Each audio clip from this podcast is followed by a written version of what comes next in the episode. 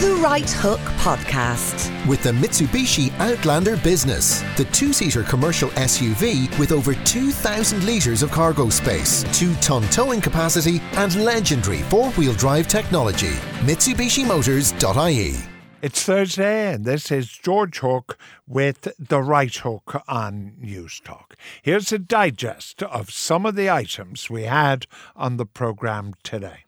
You'll remember uh, on the program yesterday, um, we attempted to put into context um, what uh, a rookie guard gets on his first day on the beat, because as we understand it, he gets uh, 23,000 a year gross, uh, which is less than, substantially less than, the average industrial wage. And it also emerged, of course, that three newly qualified Gardaí had in fact decided to quit the force pretty well on their first day of work.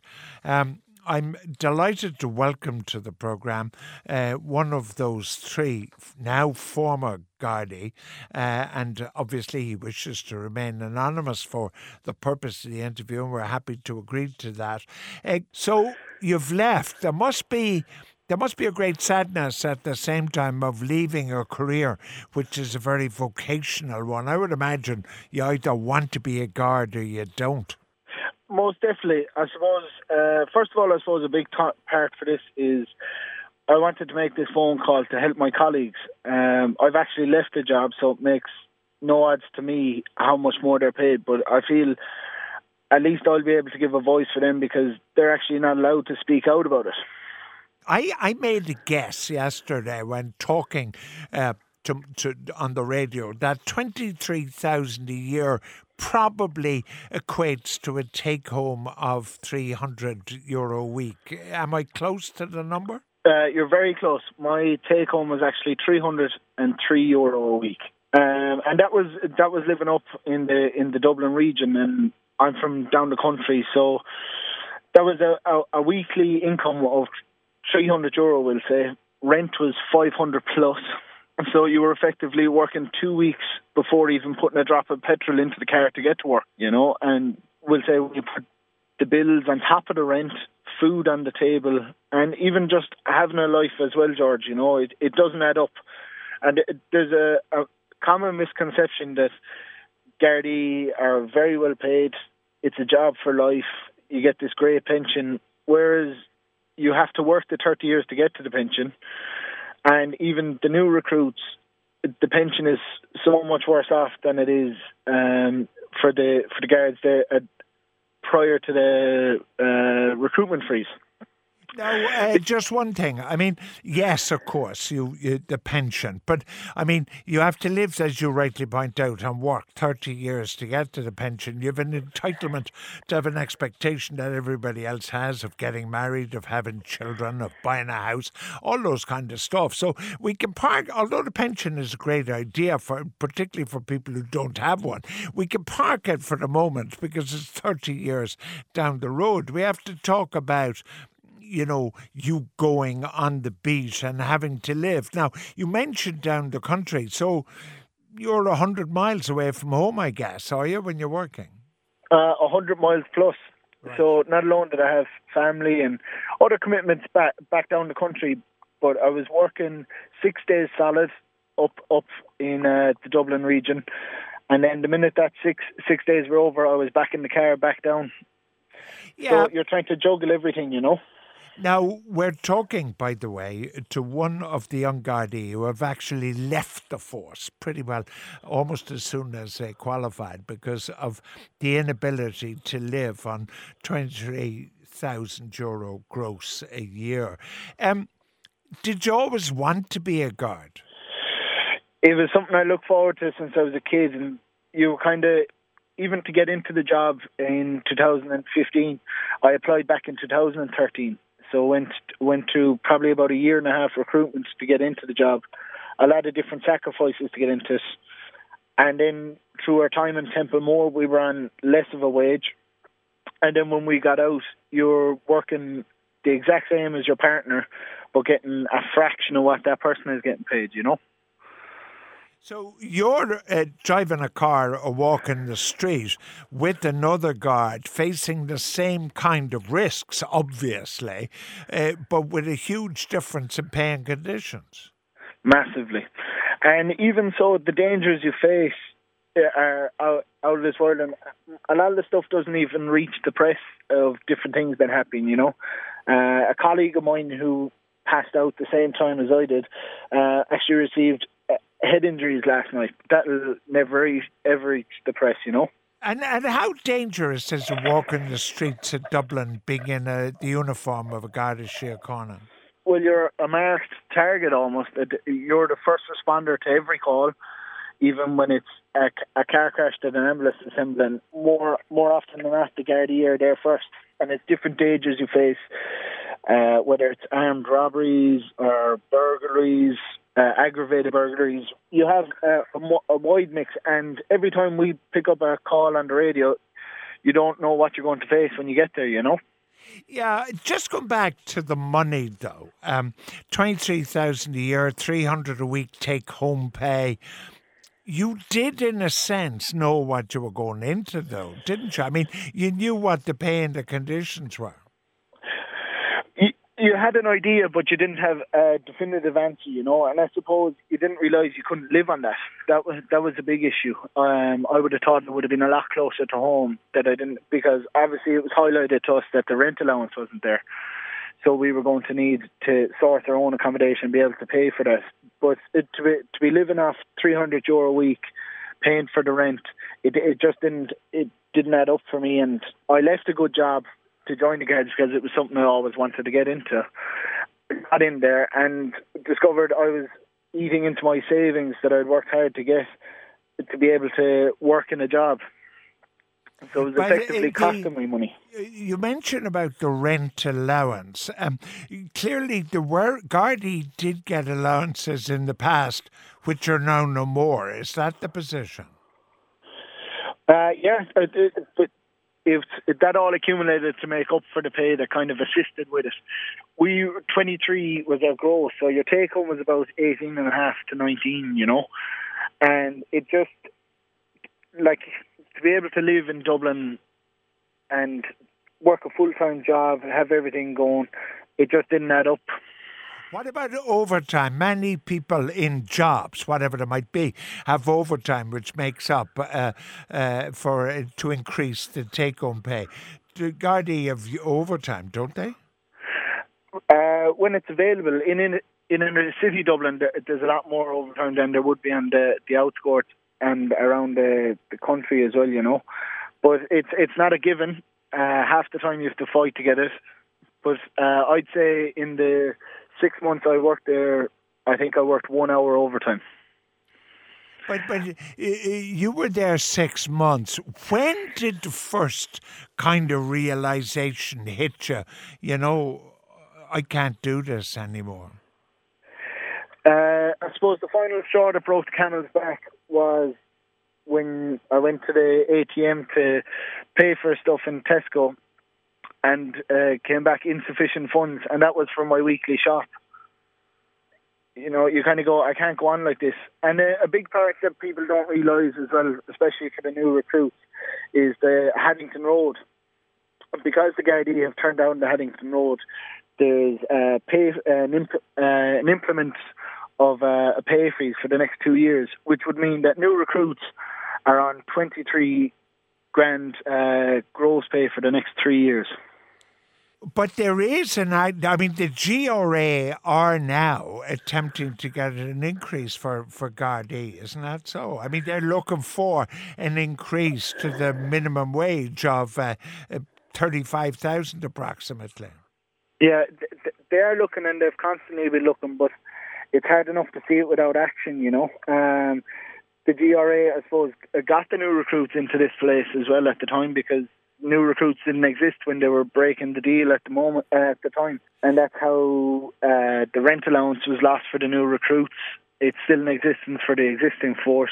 Um, the pension levies were made at that time as well, so the GRA have a lot of input into this as well. You know. Now, you and my guest is one of the Gardaí who've decided to resign because they cannot um, uh, live on 23,000 a year. And for most of us listening, uh, it seems an extraordinary um, amount of money, so little to pay somebody who faces. Uh, physical danger almost every day of their working life. You applied in 2013 it took you a year and a half to get in Templemore. Then you completed your training in Templemore and you become uh, a, a, a, fully fledged Garda uh, Síochána after you pass out. Now, having invested in effect three years, what are you going to do now? Well, I've kindly got my uh, my old job back. Uh, my employer was very open and looked for me to come back. And you know what? I was closer to home. Life life was easier. I was able to move on with my family life. Life was pretty much on hold for those three years because you were trying to so much get into the career, and you didn't get much in return. You know. It seems that your life has been on hold right to the very moment that six months after passing out, you decided to give it up. I mean, you appear to have spent, I mean, three years isn't much given that you have a, a pretty substantial life expectancy uh, and you're still a very young man, but, but it's still three years investment in a career that now is no more. Ah, it's, I suppose, after doing, this was after college, so I'd done four years of college gone working, and then this opportunity came for something because it was something I looked at previously, but the the recruitment freeze was on. So to get this far, and then just to feel so let down, and I couldn't see it improving. It would take probably four or five years extra to kind of even get some bit of movement with the pay freeze that's coming in. He's just kind of saying it would be different if I was younger, 19, 20, you'd have a chance to kind of establish yourself. But by the time I'd get to decent um, lower start to the increments, it will be about 32, 33, you know. Uh, and you'd hope to be married with kids at that point, or or have some kind of commitments in your life. Um, exactly. What um, what would you say um, to young men and women who are considering joining the Garda Síochána? What would you say to them? I suppose it's it is a calling. It's something I'm very glad it is. The training I think will really stand to me in the rest of my life. Um, but I would definitely tell them to have another option because if it doesn't work out, you don't want to get stuck in it. But if we if we think about this just before you go, all of us citizens, we don't really think about it. Um, you know, we, we probably think about the Garda Síochána as a fella who, who catches us going over the speed limit or something. And then suddenly, like me, one day my house gets burgled. And suddenly I realise how um, important the Gardaí are to me. Or people's lives are protected today by men and women who take a risk. It's extraordinary that, that we accept as citizens that we also pay them less than people who might well be stacking shelves in in in, in local supermarkets. Yeah, and I suppose that was something that really came to me when every day in work you're pulling on a stab vest. You're pulling it on for a reason. There, there is a huge risk. But I suppose in relation to what you're saying, George, what would happen if we didn't have guards? Anarchy, you know. Well, I think about that very clearly, uh, and most people do. It's also very important for people, I think, to understand that uh, in the hundred years of this country, um, there have been different governments, and all the way through this country, uh, the Gardaí have stood firm behind law and order. You only have to think about to this very day in countries like Spain, where their Guardia Civil uh, had a very uh, took sides in the civil war, and to this very day, the attitude towards the police is very different in Spain to what it is now. We're extraordinarily lucky in having these young men and women, and uh, to the caller, one of the three, Síochána, who has chosen to make another career. We wish him well, and thank you so much for joining me on the programme. Thank you very much. The Right Hook with the new Mitsubishi Outlander 7 seater automatic with sporty paddle shifters for super smooth gear changes at your fingertips. MitsubishiMotors.ie Now, 20 years ago, the British Conservative government announced the link between BSE, mad cow disease, and the variant CJD in humans. Um, I'm joined now by John Comer, president of the Irish Creamery Managers uh, Association. And uh, he was a farmer 20 years ago. John, it must have been pretty depressing. George, Milk Suppliers Association. I only manage my own farm. Oh, milk suppliers. Sorry about that. That's quite all right. I tell you, 20 years ago, it doesn't be long passing. I was only a young slip of a lad. In fact, I remember it quite clearly because it was my first year uh, in business as a farmer after taking over from my dad. Uh, and, and I suppose you could only describe it as panic uh, in all the industry at that particular time. And I think it was fear of the unknown. Uh, and from recollection and from a small bit of Googling, uh, it was the 20th of March 1996 that John Major announced uh, to, to the House uh, that the, the tentative link had all but been established between BSE and new variant uh, CJD. Now, uh, sorry, John, the point about this was that, like, I remember it 20 years ago, it, kind of the inference was if you have a hamburger, you're likely to get CJD. Yes, but just prior to that, there wasn't. But the reality, you see, was that in the UK in 1986, uh, there had been BSE cases uh, identified, and in Ireland we had a case in, in 1989.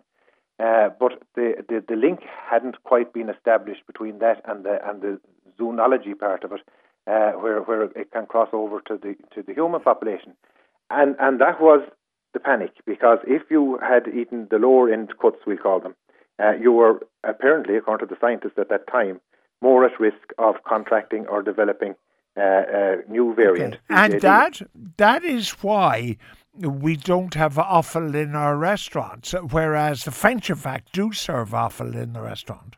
Well, we do take out, and a lot of the, uh, I, I, think most processors at this stage take out SRM, specified risk material.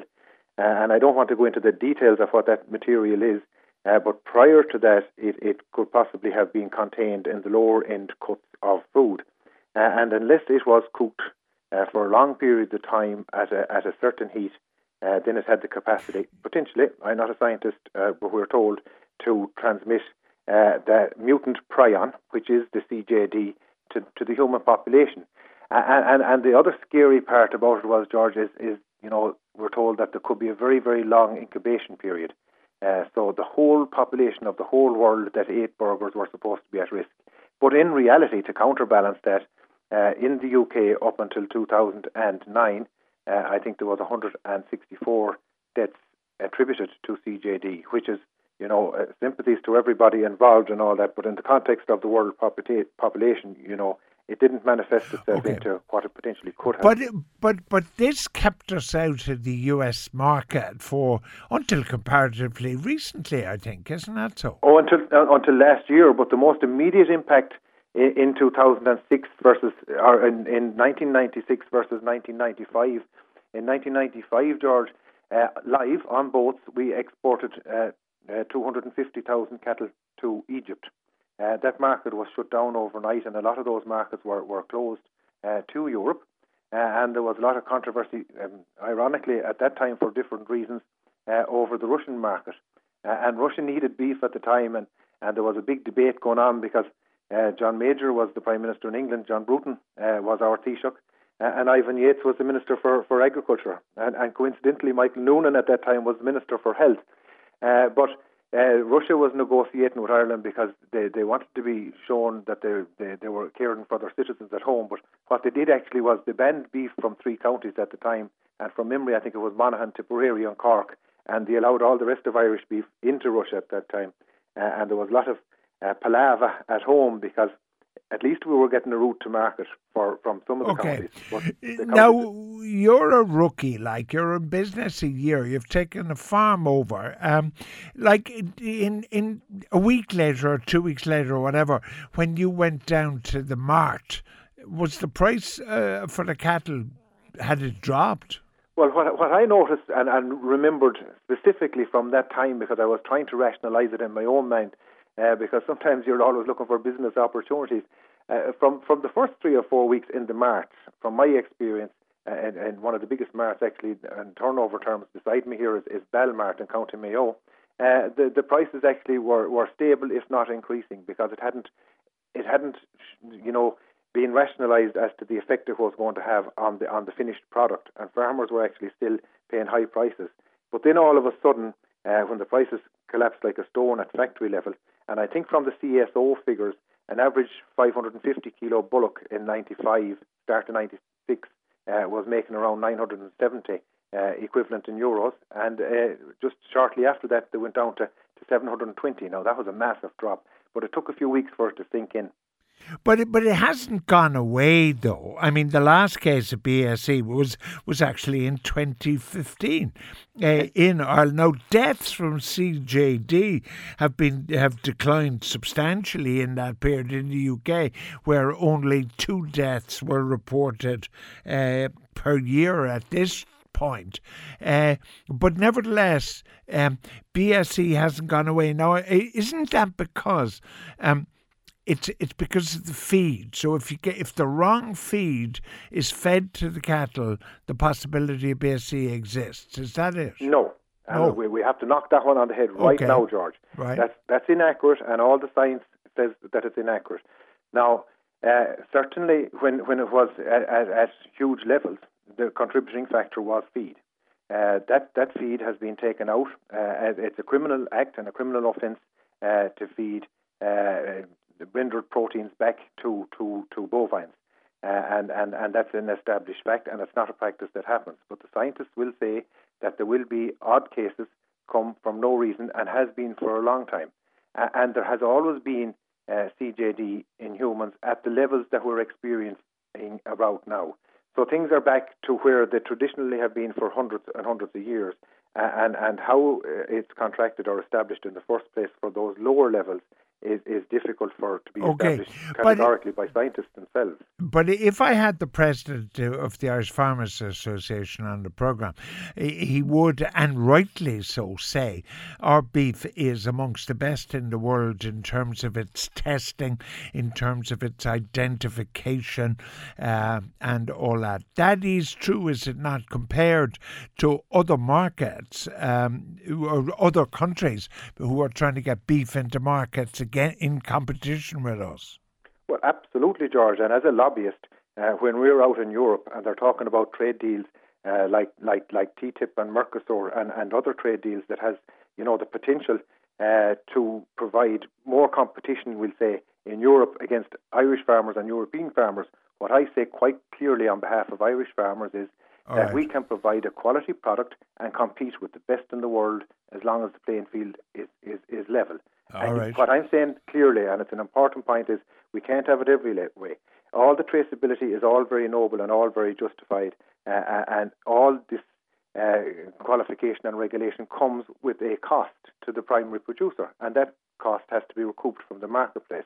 Okay. So, you know, if we're going to be importing products from other entities and other jurisdictions that doesn't have the same costs because they don't have the same regulations, then it's hard for us to compete. All right. But on a like for like basis, we can compete with the best, and our product is simply the best. All right. John Comer, President of the Irish Creamery Milk Suppliers Association, uh, with a nod to Tina Turner there. Our beef is simply the best. The Right Hook with the new Mitsubishi Outlander 7 seater automatic with sporty paddle shifters for super smooth gear changes at your fingertips.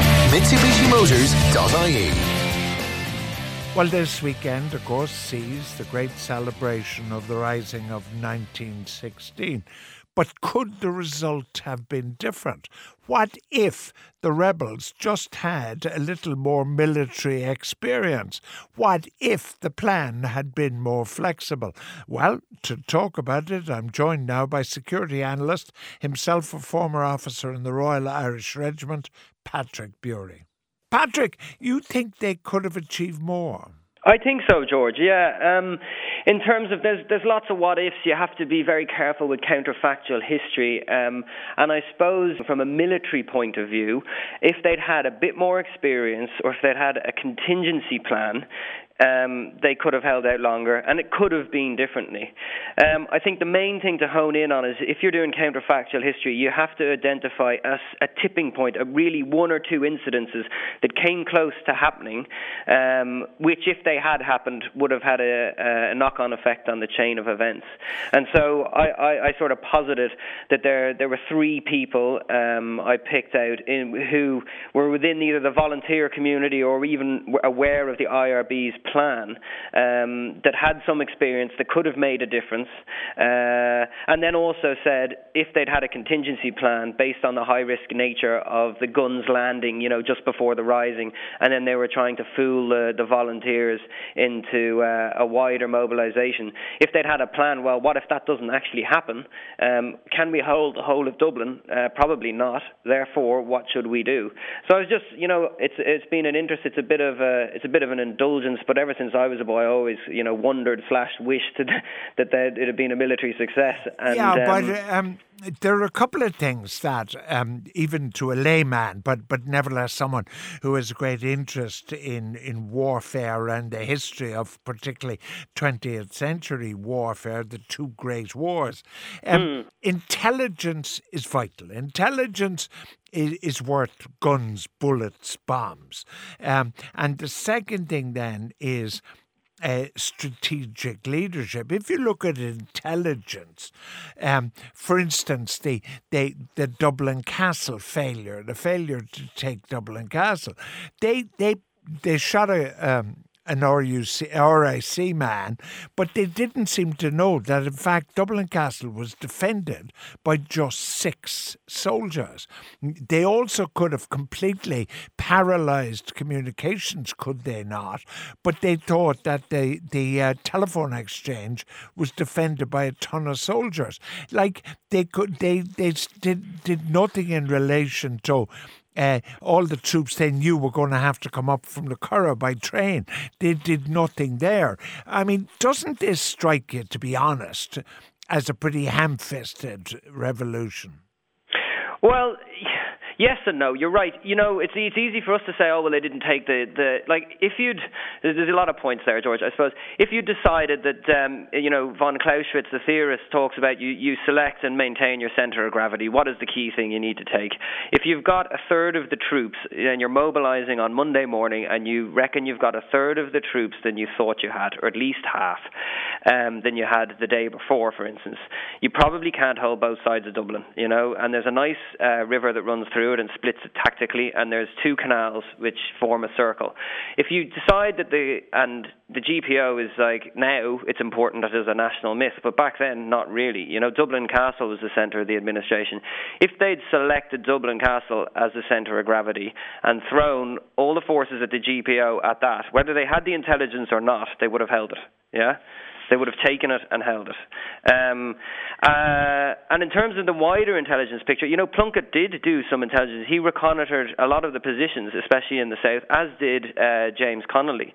So there was a bit of um, intelligence, and, and Recce went into it, but they didn't have the, the sort of the more professional element to it. Um, so I think you know a, a, a, massive force in in the castle could have had a different uh, could have had a different effect simply because there were so few people there. Um, and if you concentrate your forces, this was sort of the argument I was saying, because the second you split your forces um, with the Liffey running through it, it's easy to to um, bypass uh, and cordon, which the British actually did.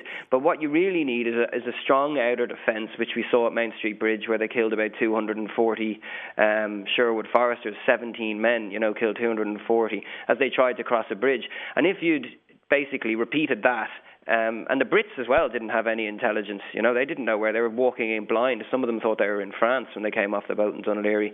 So if they'd um, picked the south, decided we don't have enough men to hold the north, we're going south, we're taking the castle, um, you would have had this hard outer defence based on a on a natural barrier. They would have been able to mutually support each other from the buildings, and they could have fallen back slowly as they inflicted casualties on the British towards the castle. That's really what I was saying. You know, you can still still raid. You can send forces out to. Um, the GPO and uh, destroy the telegram systems there. You could also send forces waiting for them at uh, Amiens station, you know, waiting for the troops yeah. to come in from the Curragh, hit them there. So there was numerous options. They just didn't have the the, the military experience and okay. the planners. Yeah. But even if they had the military experience, what was happening coincidentally uh, on the Somme, on, on, on the Western Front, you were looking at set piece battles, trench warfare, men walking into machine guns in, in, in line abreast.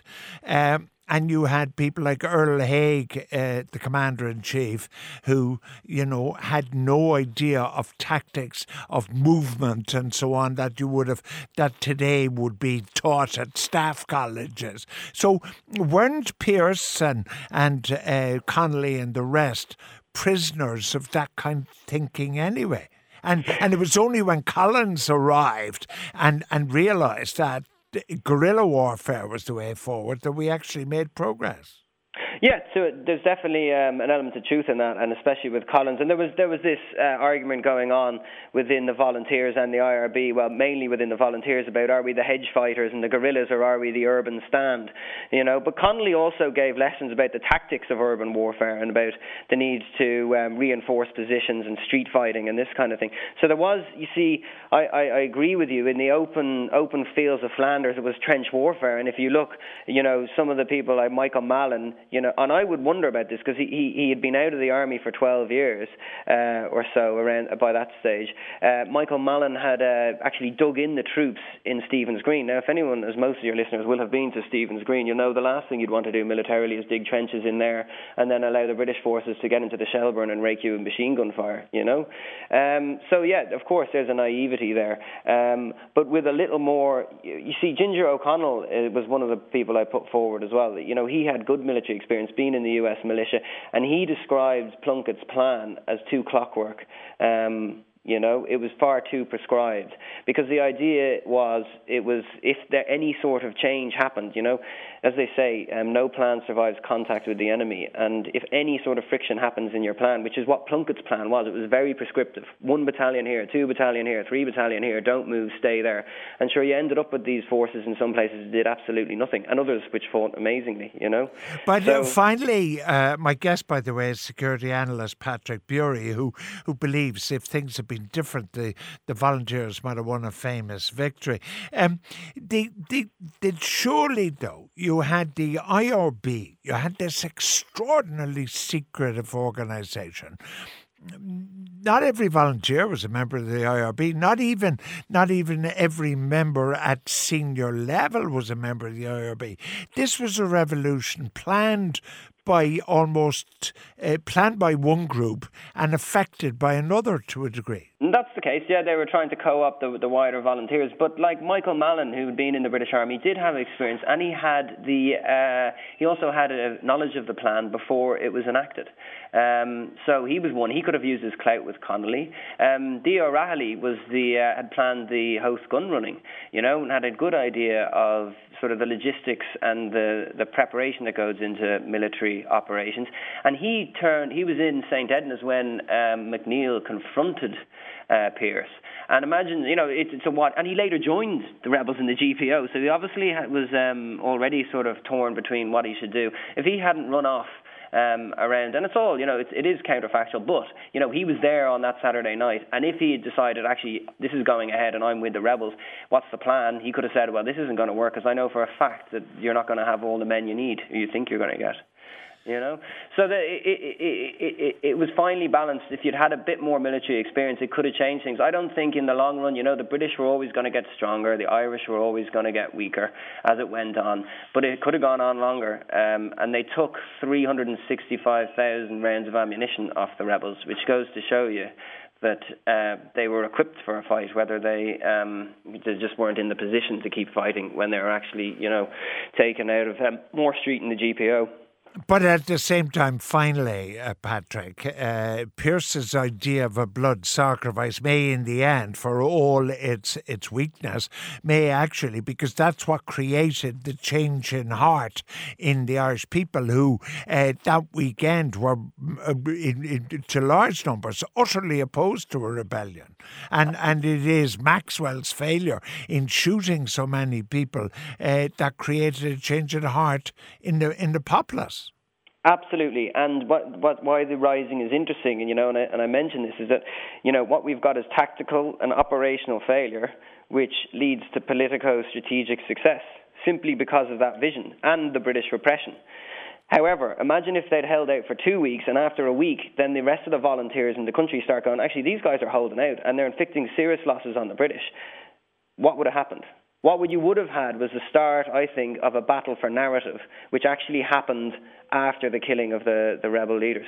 All right. Thank you so much for joining me. Security analyst, himself a former officer in the Royal Irish Regiment, Patrick Bury. Now, tomorrow on the programme, uh, we're going to have uh, a 1916 debate. We're going to have some interesting people in the studio and we're going to talk about it. So, uh, tomorrow, it's uh, Good Friday, but it's the commemoration weekend, the start of it, and we'll be playing our part on the right hook. Coming up after five o'clock today, we're going to be talking to one of those three uh, Garda, members of the Garda Síochána who decided to give it all up because they couldn't live on the pay scale. The Right Hook with the new Mitsubishi Outlander 7 seater automatic with sporty paddle shifters for super smooth gear changes at your fingertips. MitsubishiMotors.ie all right, well, my next uh, guest made an emotive speech at uh, the Union of Students in Ireland 2016 conference, and in fact, such was the quality of the speech that uh, he gained a standing ovation from the delegates. It's the president of Blanchardstown IT Students Union, Jason Ockney. Jason, welcome to the programme. Thanks very now, much. Now, you talked at Congress um, about uh, gambling addiction. Yeah. So how real is it? Oh, I think it's a it's a huge uh, current issue that uh, actually doesn't get the, as much media attention as it deserves. Um, you know, there's other issues like alcohol abuse and drug abuse and stuff like that, and I think gambling is right up th- with that. Um, but it's just not getting the attention it deserves. Well, in this speech of yours to Congress, to other students, mm-hmm. student leaders, what were you saying to them that created such a reaction?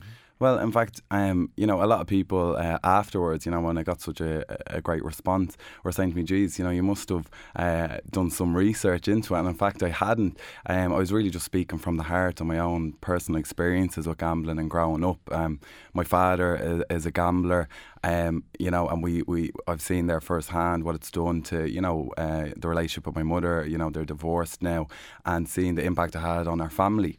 And, um, you know, just when we thought we were putting it all behind us, it all became very current uh, when in fact my brother actually uh, fell into that rut. Um, and we're, we're, quite lucky it was only a small stint, uh, but he did it did result in him uh, gambling away a SUSI grant, which you know is something I, I feel very strongly about when I see uh, how difficult it is for some of our students to receive a SUSI grant. I myself was dependent on a SUSI grant, and um, it, it was a factor in him him having to drop out. Okay, but I I mean our our belief is that students don't have very much money, so yeah. you know therefore where do they get the money to gamble? What they do is they gamble their grant or they gamble any money they can get. Is that what it amounts to? Well, I, I feel like you know um, with the way the SUSI grant works now, for instance, or if people have part time job, is you know you get it in instalments. You know that's usually the, the way it is, and if you are under financial pressure, then there is that temptation, uh, you know, to gamble um, particularly when it, it's it, it's a typical Irish thing. You know, you hear of all the winnings and you never hear the losings. Sure. So this is what social media is doing. Well, I'm glad you raised social media because, like, if I had gone into a bookie shop when yeah. I was a student in Cork, uh, everybody would have known about yeah. 10 minutes because mm-hmm. you had to go into yeah. a bookie shop. Now you can do it from your bedroom, anywhere, because you can do it in your phone. And are you concerned about the advertising? Like the advertising seems to say you can't lose. Yeah. Oh, definitely. That's Cash a, in now, yeah, or yeah we'll pay everybody. If Arsenal lose, we'll pay everybody. Yeah. That kind of stuff. Uh, that's a huge uh, problem as well. And I think it goes beyond that yet again. You know, um, and an example I'd like to use is, you know, if you recognise the fact that you have an addiction of some sort, you know, something that a lot of people resort to is they might Google it, let's say, for example.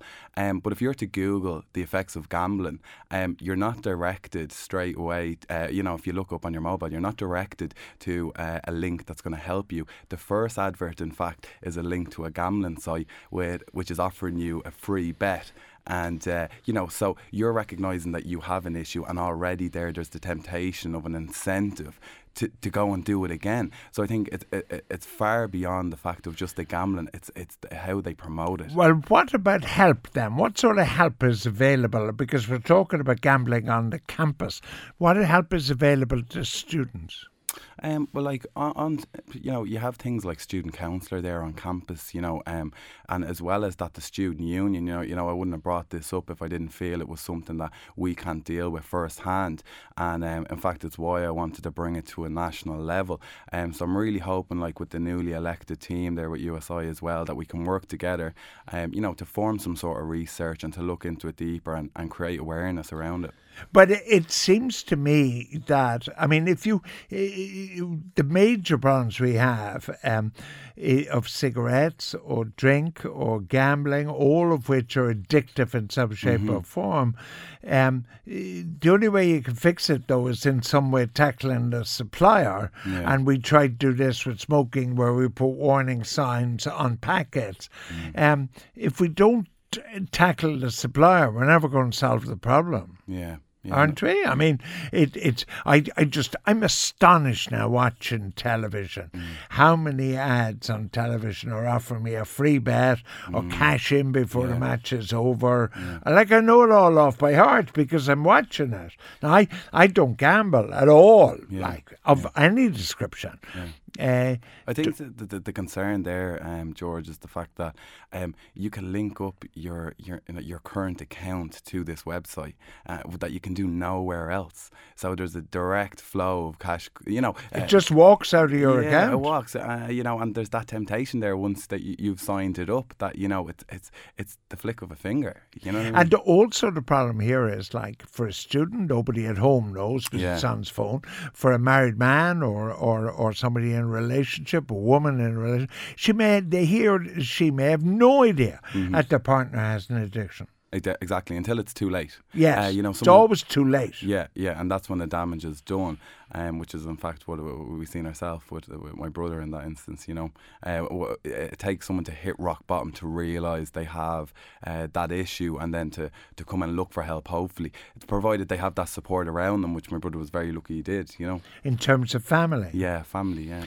But but all addictions, um, like we all have addictive personalities. Yeah. Oh, now, yeah. some of us it's fairly simple. It's like bounty bars or yeah. something, but it's the same it's the same personality disorder. Yeah. It's just some are destructive and some aren't. Yeah exactly. And that's uh, exactly where the awareness would come around uh, with that. You know, uh, I know you were saying about, you know, some way tackling the supplier in some sense, but even just, you know, upping the level of awareness around it can have a huge effect. You know, we need to let students know about the short and long term effects it can have.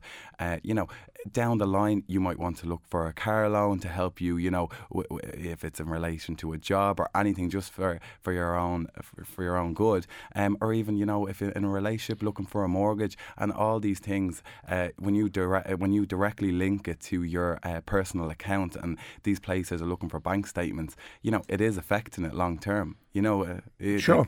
now, my guest is Jason Ockney, three-time president of Blanchardstown IT Students Union, tackling the problem of gambling on campus.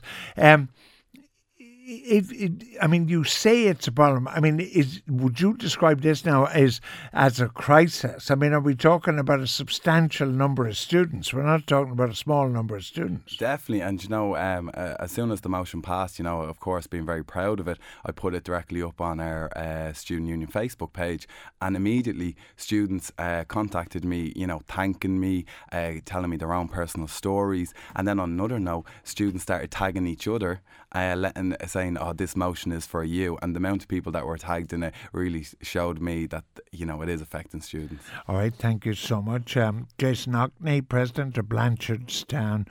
IT Students Union, who made the long trip from Ennis and the USI conference to be with us. Thank you very much. Well, thank you for listening to that digest of news from the Daily Right Hook. But of course, you can hear the full version in all its uh, excitement between 4:30 and 7 every day, Monday to Friday, here on Newstalk. Do take care.